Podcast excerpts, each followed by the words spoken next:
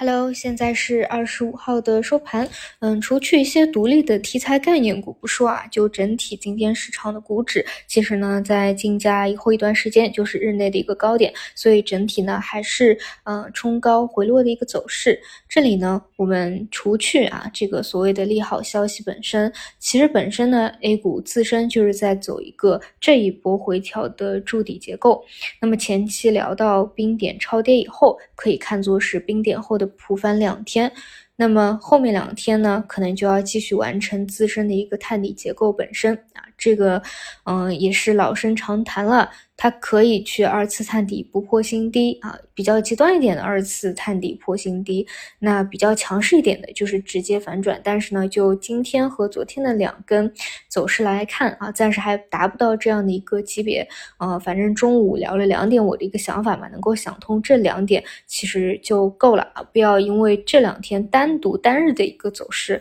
去思考太多啊。因为说实话，就哪怕今天啊，真的是高开高走，高举高打。你真的承接不住，又留下一个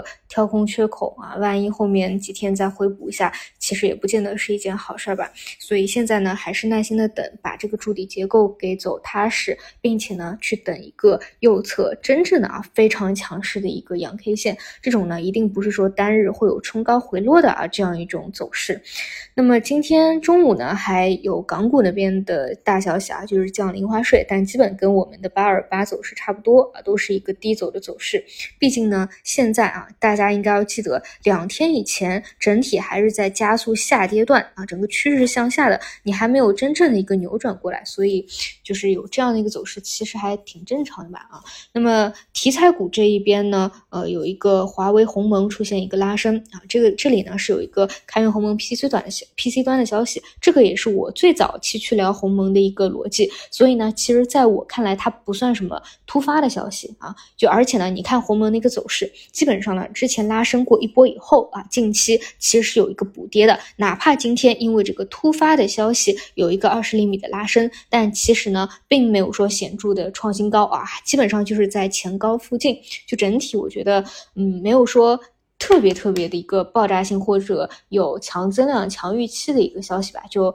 如果说之前啊拉高有止盈过的，我觉得这个是非常正常的一个操作，因为说实话，在当下量能不足的一个情况之下，题材股又不是特别强的那种增量的，我觉得拉高止盈都没有问题。因为事实上，我们去复盘华为这一波，很多人他不一定真的在里面赚到钱的，因为里面的过山车啊真的是特别多。哪怕说啊是卫星互联，是我觉得嗯最近一段时间看下来确实非常好的题材之一，它的走势呢真的都不是那种主升浪往上不断。新高的一个走势，它就是拉了一波以后啊，突然有一个急跌补跌，然后呢，在不断的震荡，就每天给你来一个上影线，就感觉资金都在里面去做 T 啊，不是那种真正非常强势的一个主升浪，所以嗯，就这种真的是。见好就收，我觉得在当下市场比较好的吧。那么另外有一个逻辑呢，我觉得是值得重视的，也是我就是这两天啊，你复盘市场可以明显看到的，就是像中国移动这种股票出现了连续的下杀。